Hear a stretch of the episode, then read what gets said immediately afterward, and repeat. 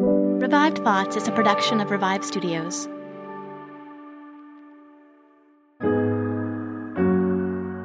This is Troy and Joel, and you are listening to Revived Thoughts.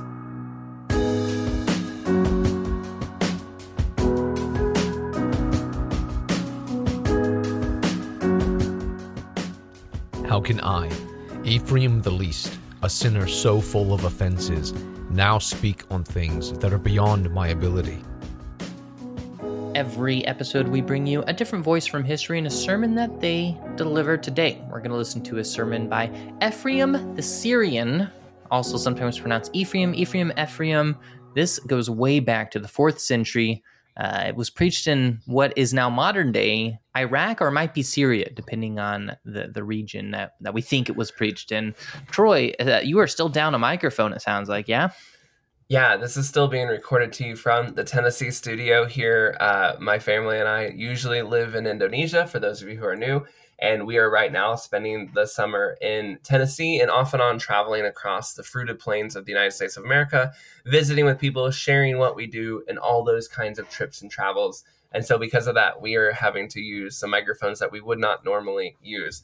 Now, Joel, I wanted to shout out a new Patreon supporter before we got started here. Thank you to Catherine Smithson, Woo. who has joined us on Patreon. We appreciate all of you who join us on Patreon. It, I right now have a new laptop. I really needed one. The old one was not good, and it would not have been good to take it back to Indonesia. And thanks to all of you who support us, I have a laptop that works much better, and it will be much better for me getting work done in the future. So thank you so much. That's only possible because people have joined us and helped us out.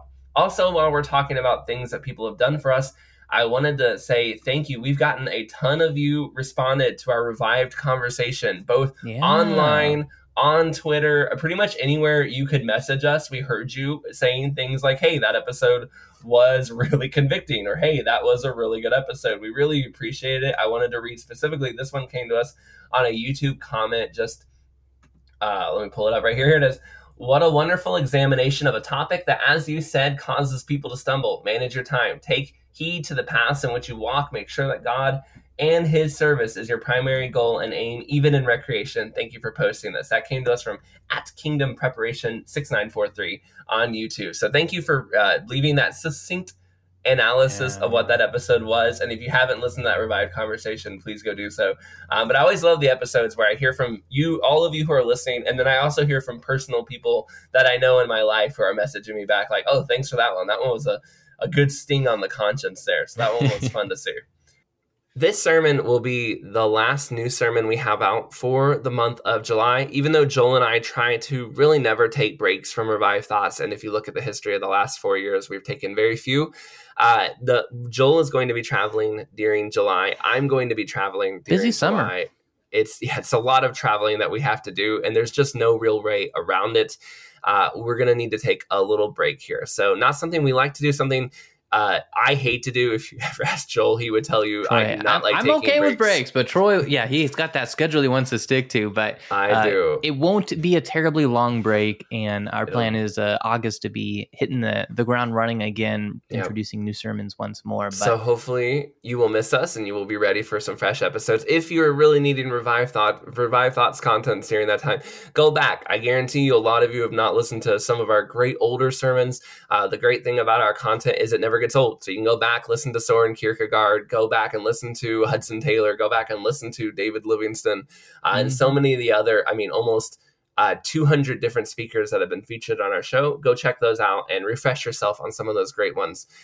All right, next week we have an exciting episode for you. Before we go on this break, we are leaving you with a good content load here. Uh, we have talked about this London Fire episode for mm. ages, and we are finally giving you that deep dive in your feed. So make sure you download that, listen to that, tell your friends about it. It's really great stuff. I can't wait for you all to hear it that haven't listened to it. Some of you would have listened to it if you were Patreon listeners. You could have already heard this story. Uh, but for those of you who are late, you're six or so months late to the party, but you guys got to finally enjoy it. And if you're not a Patreon listener, you haven't joined us like some of the people we've mentioned, uh, like Catherine just did. Uh, you Joan of Arc and the First Crusade and the Salem witch trials and the entire story of Ethiopia and the London fire, if you can't wait, are all waiting for you on Patreon with no further ado, jumping in here.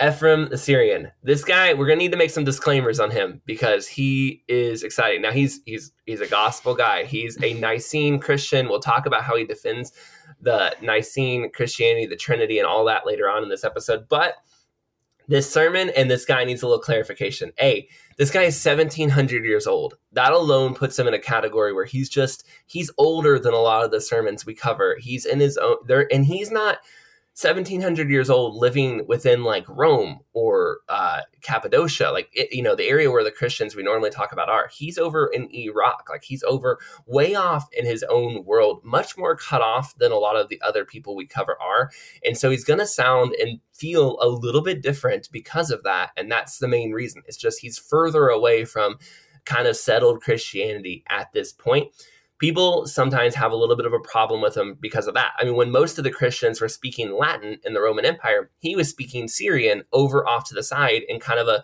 province that was sometimes Roman and sometimes Persian. And he really was in a very different world. But the main thing that people have a little bit of a problem with this sermon is that it's an apocalyptic sermon. We have not covered apocalyptic sermons. They were something that were popular and a big deal in the early church. They would preach these sermons about how the world was ending or going to end. They thought they were living through the end some of those times. Ephraim the Syrian really thought the world was ending all around him at different times. And this sermon is an example of that. Now, these are not the only examples of apocalyptic sermons. I would argue that some of this kind of sermoning, this kind of idea, even lives on at least in spirit in some sermons we've covered by men like Calvin, Edwards, Whitefield. But these guys took it to the full max of like the world is currently ending and this is what it looks like. I still think it's a really important sermon to listen to because it does encourage you and convict you. If I lived like the world was ending, if I lived with this belief that God is going to bring an end, how would that change how I preach and teach the people around me? And knowing that this was kind of a common belief at the time that uh, it really was and this is something they were genuinely very concerned about um, from an eschatological perspective, this sermon is liked by a lot of people. If you listen to eschatology or end time stuff, this sermon is liked by people in some camps and not liked by people in other camps. We're not really making a statement. I didn't pick this sermon to say this will show people what side of the eschatology Revived Thoughts is on. We've had people from all different eschatology backgrounds. We've had people from lots of different theological, you know, groups that if we brought them all into a room, they wouldn't agree. But we think this show is important to kind of highlight these differences and let you listen to them. At the same time, I still think that this sermon will convict you and you'll find it good. One last disclaimer a lot of scholars say that the sermon wasn't written when it was written, and it was written by one of his disciples years later. Uh, okay, there's no way to know. We would have no way to tell that. And a lot of scholars say that everything wasn't written when it's written but I thought I'd put it out there. If it wasn't written when it was written, then somebody years later from the same belief system, uh, you know, came to this conclusion. But I, I, I always think it's kind of weird how scholars just assume that everything couldn't have been written when they say it was. wow, that was quite the hearty introduction. Uh, Thank you to today's episode. No, I think it was good. I love this era of church history in general. Ephraim was born in the year 306. So again, pretty early on in church history. I love, yeah, these kind of transitional eras in church history. And this I, I would definitely categorize as one of them. You know, people are figuring out what Christianity looks like moving forward.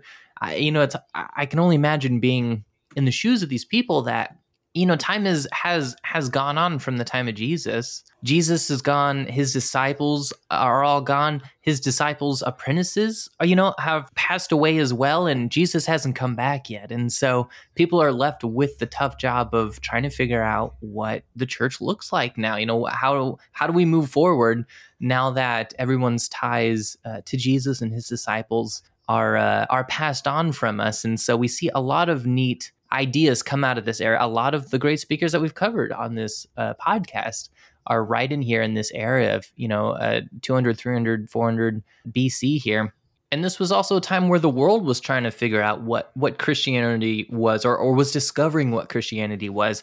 Paganism was very popular at the time. Ju- Judaism very popular at the time. Christianity. And what was crazy? Sorry, didn't mean yeah, to interrupt. But what's crazy to me is it's the same Judaism. Like it's the same right. stuff. Like when right. you read Paul getting chased out by Juda- like those Judaizers, that's still present in Ephraim's life, like 200 years mm-hmm. later. And I I haven't seen anybody who's still dealing with like that kind of stuff except for this guy. and especially in this region that he was in. So he's in a, a town called Nisibis, which I'm probably pronouncing wrong. I apologize, but I'm going to call it Nisibis, which would be modern day, kind of around the Iraq area. And uh, Christianity was brand new to this area. At this time, you know, rolling through, the Romans would have called this area the Mesopotamia. And it's around this time that Christianity became legal under the Roman Empire. And the bishop that Ephraim would learn under, would apprentice under, was was actually one of the bishops that was there and present and one of the signers of the original Council of Nicaea. His name was Jacob, Jacob of Nisibis. And so Ephraim's teacher was one of the original Nicaea Creed signers, which which is a pretty cool uh, teacher to have. And early on, we see him very musically minded, writing lots of hymns. Uh, and I, I think I'd go so far to say I might get flagged for this. If someone knows an earlier, more prominent figurehead in the hymn writing, uh, I would love to hear it. But until I hear otherwise, I'm going to attribute Ephraim as the modern forerunner of what we think of as as as hymns, uh, as hymn writing uh, in the in this church era that we live in. He's also accredited with finding, uh, founding a school, the School of Nisibis, which um, in centuries to come is reported to be the go-to place in the East to uh, you know to get your theological training there. We have hymns that we've been able to restore from uh, his hymn writing career, and it's it's apparent that he wrote thousands of hymns. We've recovered roughly 400 of them, but they really give you a look into what life in the 300s looked like it, especially in his area.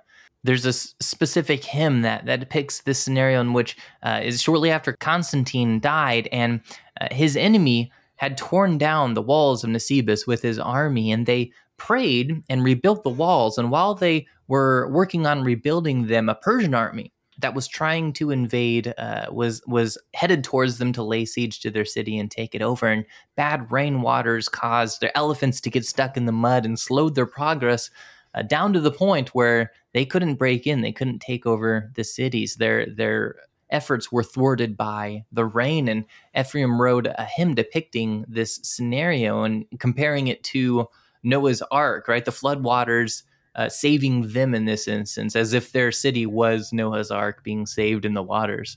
At three different times while living there, Ephraim's city of Nisibis was almost invaded or partially invaded. One attempt to invade it was stumped in a way that no one could even explain. The army seemed to be there, and then it just wasn't. And Ephraim accredited the prayers of Jacob, the man, the deacon we had mentioned before, the man that had signed the Council of Nicaea. He said it was his prayers that stopped the army from invading. Eventually, a Persian army did, though, destroy Ephraim's city of Nisibis. Many of the Christians were killed, many were exiled and expelled from the city.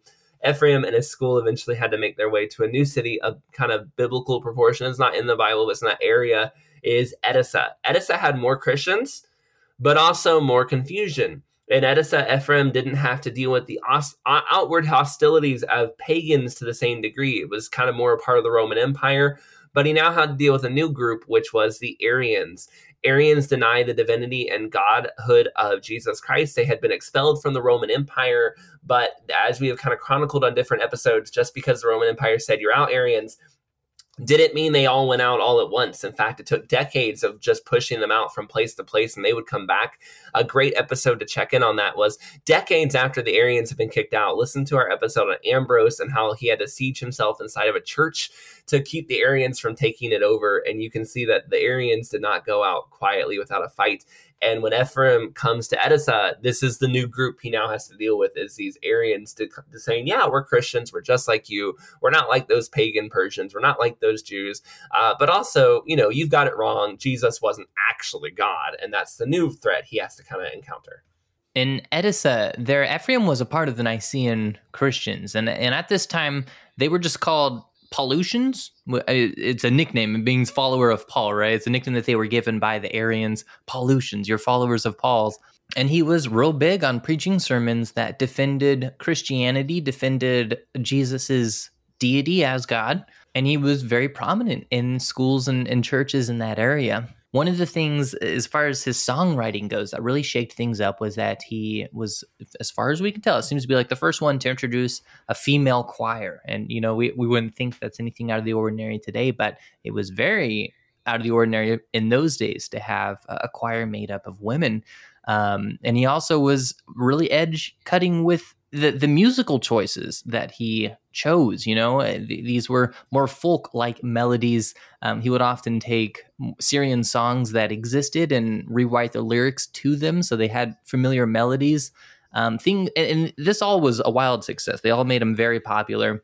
Uh, but he is very clear in that his goal in the, the music that he created was to teach theology, to glorify God. He saw music as a way to create right thinking and Christian doctrine. I think I mentioned, yeah, we have about 400 of his hymns that uh, have have survived to this day, but it's estimated that he wrote over 3 million lines of songs.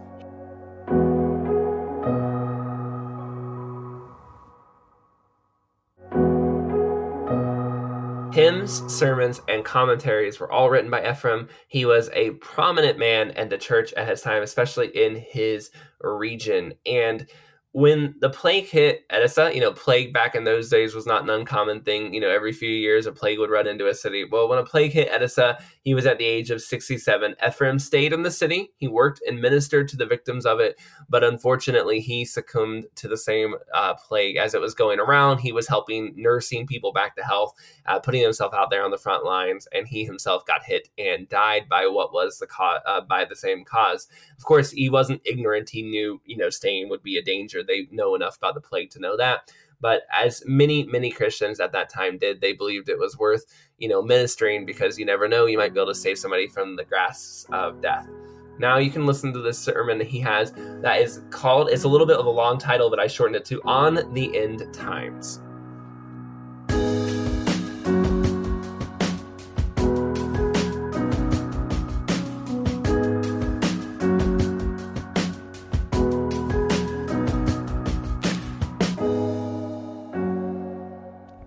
Can I, Ephraim the least, a sinner so full of offenses, now speak on things that are beyond my ability?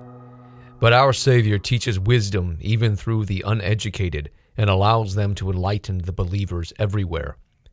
Our backward tongues open the scriptures for the profit and edification both to me, the speaker, and to all of you who listen.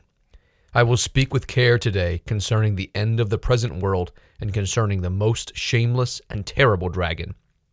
It is him who is about to trouble everything under heaven.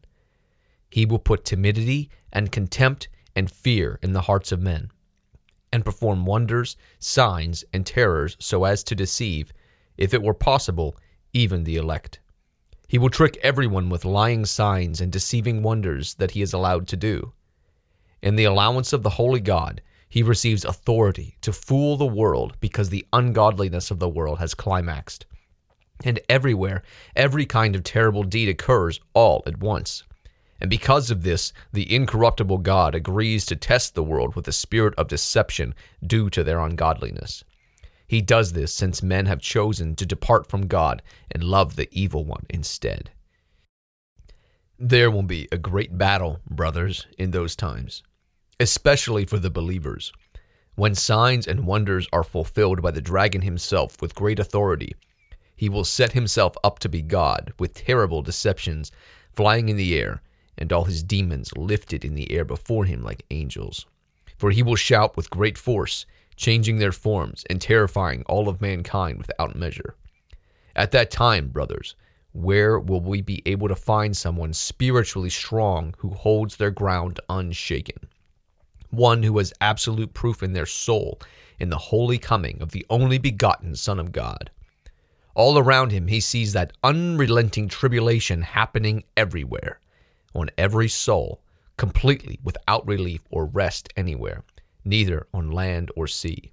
He sees the entire world troubled, and everyone is fleeing to the mountains to hide. He will see some dying from famine, others drooping like a candle with terrible thirst and there is no one to show them any pity. When he sees every face crying and asking with longing, Is the word of God no longer on the earth?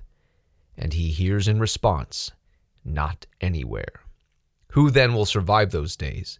Who will endure the intolerable tribulation when he sees the commotion of the peoples coming out to see the spectacle of the tyrant?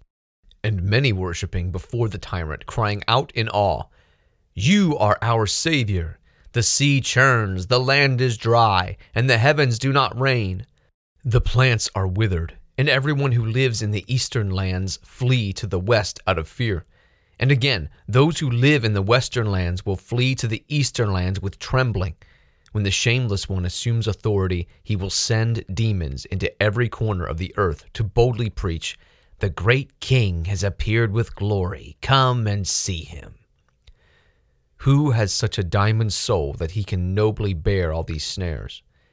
Who, as I said previously, is such a man that all the angels should congratulate him and pronounce him blessed? For I, Ephraim, mature brothers and Christ lovers, am terrified by the mention of the dragon. What kind of man will this dragon be? Harsh and relentless in his dealings with mankind, he will be especially embittered with the saints who are not fooled by his deceptions. For many will be found at that time who are pleasing to God, able to be saved in the mountains and in the desert places, in much prayer and uncontrollable weeping. The holy God, seeing them in such inconsolable weeping and sincere faith, will have mercy upon them as a father's tender compassion, and will preserve them through that time. They will be hidden there for the Holy Terrible One will not cease searching out the saints on land and sea, seeing that he is king over the remnant left on earth, and he will subject all of them to himself. For the wretch will think that he is able to withstand successfully that terrible hour when the Lord will return from heaven. That wretch does not realize his own weakness and arrogance, for he will fall. Despite this, he will stir up the entire earth. He will terrify the entire globe with lying, occultic, even magical signs. At that time, when the dragon comes, there will not be rest upon the earth, but rather great tribulation, tumult, and confusion, deadly pestilences and famines in every corner of the earth. For the Lord himself said with his divine lips, Such things have not happened since the creation of the world. If this is how the Lord describes it, how much worse will it be for miserable sinners? Let every one set his mind carefully on the holy sayings of the Lord and Savior.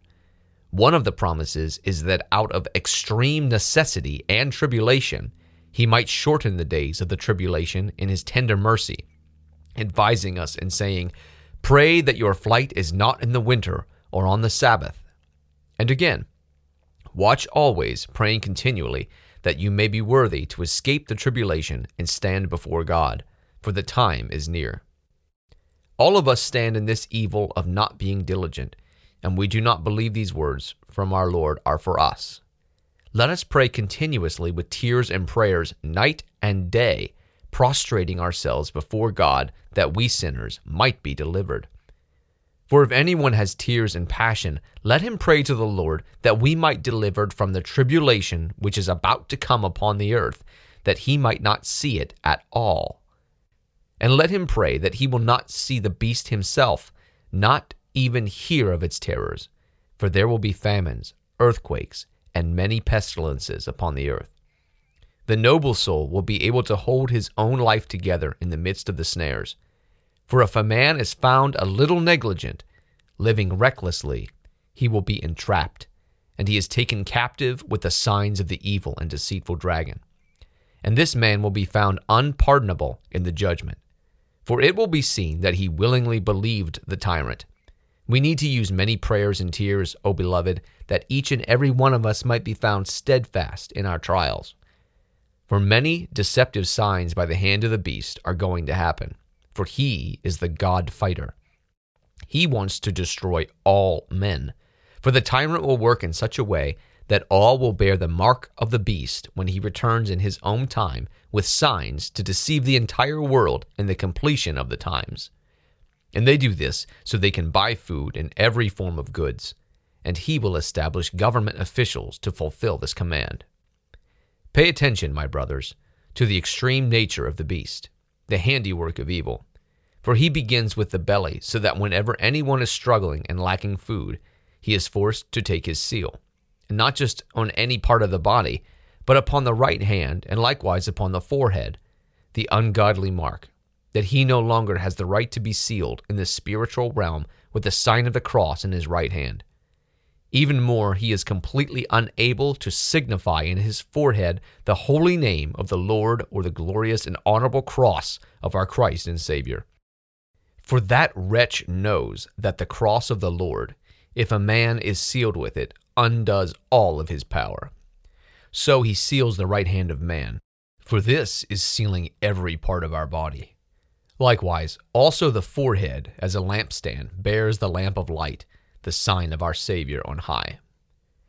Finally, brothers, there is a terrible struggle for all those men who are lovers of Christ, that we might not show fear till the hour of our death and not stand weak like sponges when the dragon is marking with his own seal in opposition to the cross of the Savior. For he will work in this manner so that the name of the Lord and Savior will absolutely not be named at all in that time. This the weak one does fearing and trembling at the holy power of our Savior. For unless a man is sealed with his seal, he is unable to be taken prisoner by his deceptions. For the Lord is not distant from such men, but enlightens them and draws them to himself. We need to know, brothers, with complete accuracy, the heartless deceptions of the enemy. For our Lord comes to all of us in the calm, repelling the machinations of the beast for our sakes. We who sincerely bear the steadfast faith of Christ make the power of the tyrant easily rejectable. We gain a fixed and stable mind, and the weak one departs from us not having anything he can do. I, Ephraim the least, implore you, Christ lovers, to not become spongy, but rather strong in the power of the cross. An inevitable struggle is at the doors. We must all take up the shield of faith, be prepared as the household of faith, refusing any other course. Seeing that the thief, destroyer, and cruel one will first come in his own time, wanting to steal and kill and destroy the elect flock of Christ, the true shepherd, for it takes up the character of the true shepherd. Let us be instructed, O friends, in what form the impudent serpent comes. Seeing that the Savior, wanting to save mankind, was born of a virgin, and in the form of a man trampled the enemy with the holy power of his divinity, so the serpent decided to take up the form of Christ's first coming and deceive us. Our Lord in brilliant clouds, as terrible lightning, will come upon the earth. The enemy is not coming in this manner, for he is an apostate. So the enemy will use a man not born of a virgin, but born of a woman, and he will not be God incarnate. The terrible one will come in the likeness of a thief to deceive the whole globe. Humble, quiet, claiming to hate unrighteousness, turning back idolatry, honoring godliness, good, friend of the poor, exceptionally handsome, in good standing, and with a good reputation. He will be cheerful toward everyone, honoring the Jewish nation in great degree, for they are expecting his coming as they continue to long for a Messiah. In the context of all these traits, he will perform signs, wonders, and terrors with great power.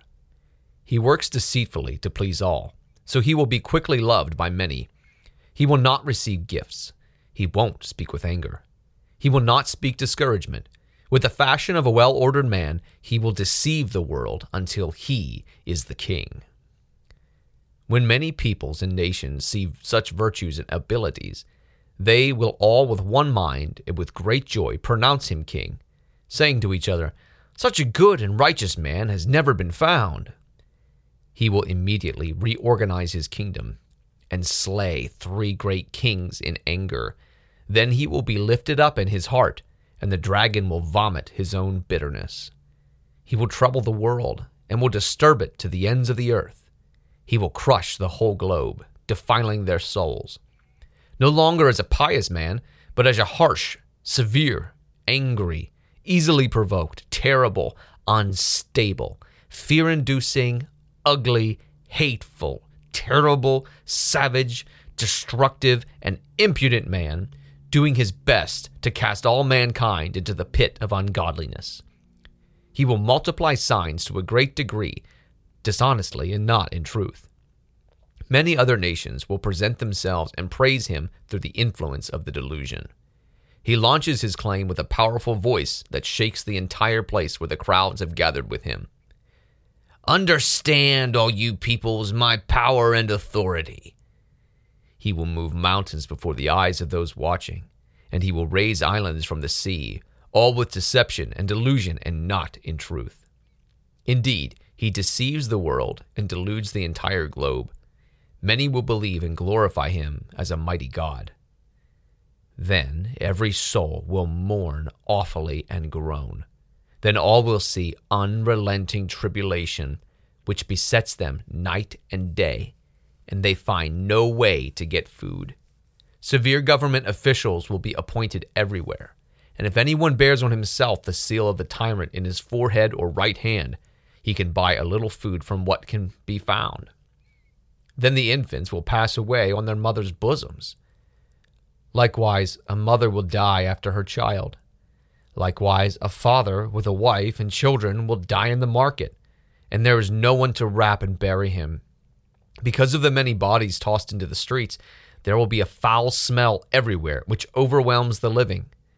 In the morning, all will count the remaining family and friends with grief and groans. When evening comes, they will count again that they may obtain rest. When evening overtakes them again, they converse amongst themselves with bitter tears. When it suddenly dawns on them, we must flee the remaining tribulation, and there is nowhere to flee or hide. Everything is in disarray in the sea and on dry land. This is why the Lord said to us, Watch and pray continuously that you might escape the tribulation. Stench in the sea, stench on the land, famines, earthquakes, confusion at sea, confusion on land, terrors at sea, terrors on land. Much gold and silver and silk garments, but it will profit no one at all in that tribulation. It says, All men will bless the dead who were buried before the great tribulation came upon the earth. The gold and the silver will be cast into the streets, and no one will touch it since all disgusts them. All will hurry to flee and hide, and there is nowhere for them to hide from the tribulation. Indeed, there is more. With the famine and tribulation, there are also terrifying beasts and biting.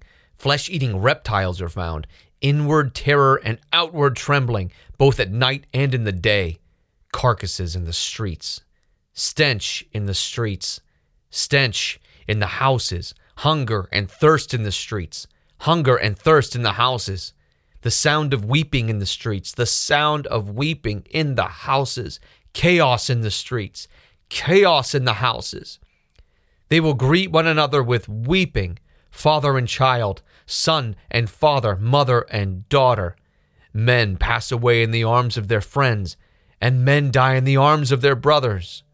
The outward beauty of all flesh fades, their appearance is like a dead person. Female beauty will be terrible and hated. All flesh will fade, as will human desires. All who had been persuaded to submit to the horrible beast and take his seal, the impious mark of defilement, will run to the beast and say with grief, Give us food to eat and drink, because we are all suffering severe lack in the iron grip of this famine and drive the poisonous beasts away from us. And the wretch will answer harshly, saying, From where will I give you food to eat and drink, O men? Heaven is not willing to give the earth rain. On top of that, the earth has not given a harvest or produce at all. The people, hearing these things, will mourn and cry, having absolutely no reprieve from the tribulation but unspeakable tribulation upon tribulation will be their way because they so willingly believed the tyrant. For that wretch is not actually strong, and he is not able to save himself.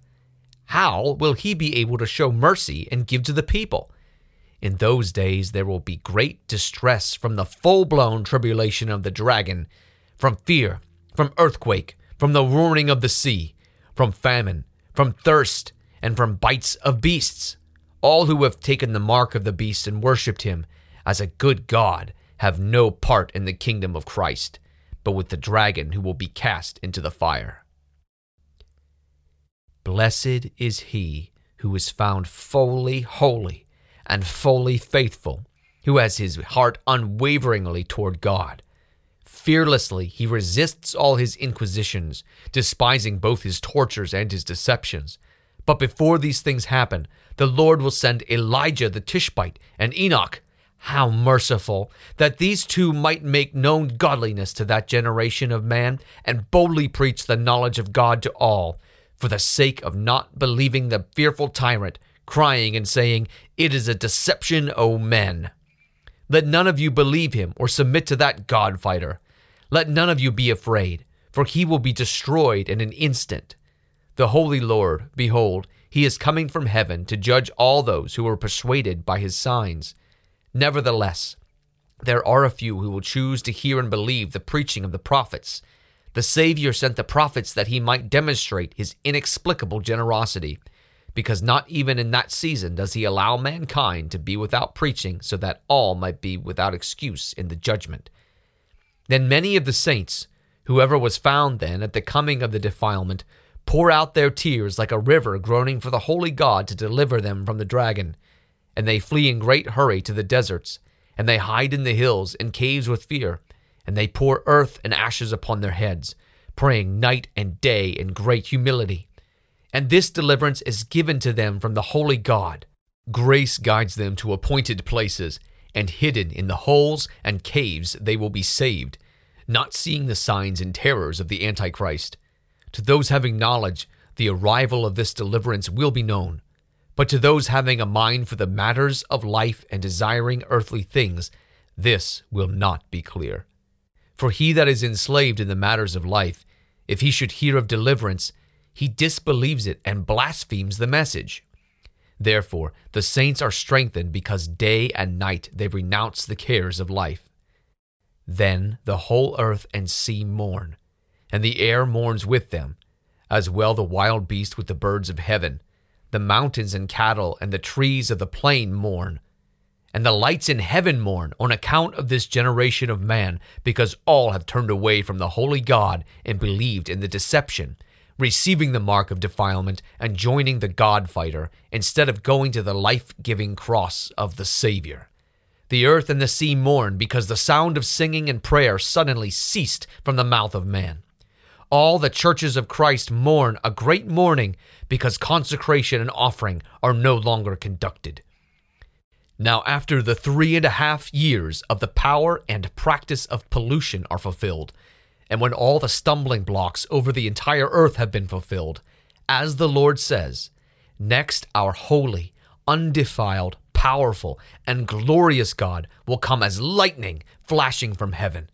He will come with incomparable glory, with ranks of angels running before his glory, the archangels, all being flames of fire and a river full of fire, with a terrible rushing noise cherubim with their eyes down, and seraphim flying and covering their faces, and feet with their fiery wings, crying out with shuddering, Rise up, you sleepers! Behold, the bridegroom is coming! The tombs will open, and all the tribes arise as in the blink of an eye, and they beheld the holy beauty of the bridegroom. And ten thousands of ten thousands, and thousands of thousands of angels and archangels, countless armies, rejoice with great joy the saints and the righteous, and all who did not receive the defiling and impious seal of the dragon celebrate joyously. And the tyrant, bound by the angels, is brought with all his demons before the judgment seat, and those who received his seal, and all the ungodly and sinners are bound. And the king will level against them the sentence of eternal judgment in the unquenchable fire. All who did not take the seal of the Antichrist, and all who hid in the caves, will rejoice with the bridegroom in the eternal heavenly bridal chamber with all of the saints for unending ages of ages. Amen.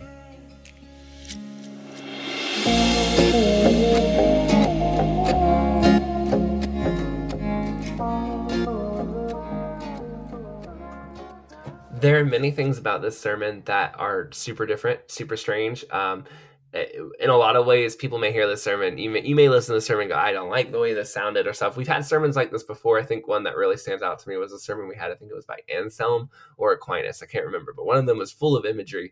And that's the thing. Throughout different eras of church history, people preached in very different ways. And sometimes they would really lean into the allegory. Sometimes they would really lean into literal. Some sermons would be 70 pages long. Sometimes they'd be short and full of jokes. We've kind of talked about how sermons have come and gone. But one thing I think that is emphasized in this sermon is that Ephrem really is fearful of the Lord returning. And as scary as things will look when there's a devil and an antichrist and all those things he's talking about, that's nothing compared to what it's going to be like when the when the Lord's wrath is falling down on sinful man. And I think if we miss other issues, if you if you kind of look past maybe parts that you don't know or don't agree with, uh, you can certainly see that there is a real fear of not being right with God and how bad the last days are going to look and how many people are going to be fooled in their own lives because they choose not to walk with God. And those things, I think, regardless of the eschatology that you follow, you can certainly say those things are true like we know that it's going to be very hard for for those who are not Christians, who especially those who kind of reject Christ, who maybe grow up in Christian cultures but choose and walk away from God or not followers of the Lord. They're going to have a hard time and they're going to fall for all kinds of difficult things. And those of us who are trying to reach them, telling them the truth and speaking uh, the hard truth that it's going to be hard for you. This is going to be bad for you is something that I think needs to occur. Ephrem the Syrian gives us an example of one of those end time sermons. There are many, many others throughout church history, and they have been an important part of the sermons that churches preach. And even though you may say, I don't know if I agree with that, or maybe you did, maybe you listen to that, you're like, yeah, that's pretty much what I think too. But even if you, regardless of where you are, ask yourself, have you been in a church where they've ever talked about this is what we think the end times are going to look like for Christians? Because I think it's a subject that a lot of Christian churches have moved away from. You know, even if you say, oh, I don't think Ephrem was correct, well, I hope your church is teaching what is correct on the end times or what you at least think is correct or at least talking about it because i've been to a lot of churches where the fact that there is an end times or there's going to be an end or something happens to us after we die is not even oftentimes brought up. And yet, it's what people are looking for. It's what people, I think, oftentimes need to hear.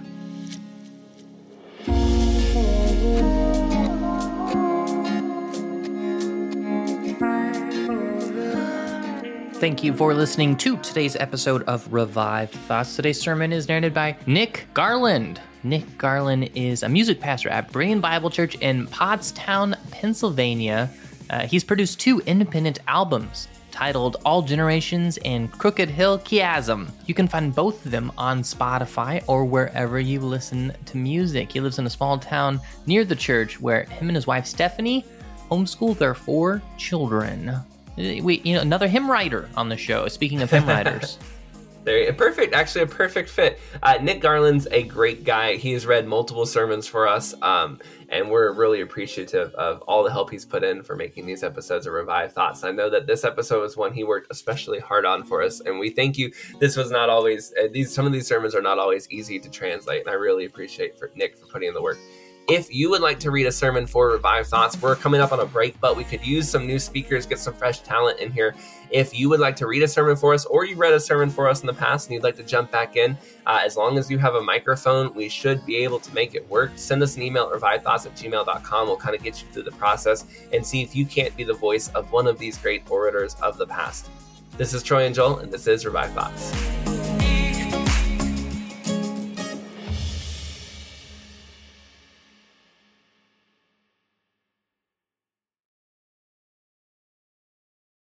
Protect your dream home with American Family Insurance. And you can weather any storm. You'll also save up to 25% by bundling home, auto, and life. American Family Insurance. Get a quote. Find an agent at amfam.com. Products not available in every state. Discounts may not apply to all coverages on an auto or home policy. Discounts do not apply to life insurance policies. Visit amfam.com to learn how discounts may apply to you. American Family Mutual Insurance Company SI and its operating companies American Family Life Insurance Company 6000 American Parkway, Madison, Wisconsin.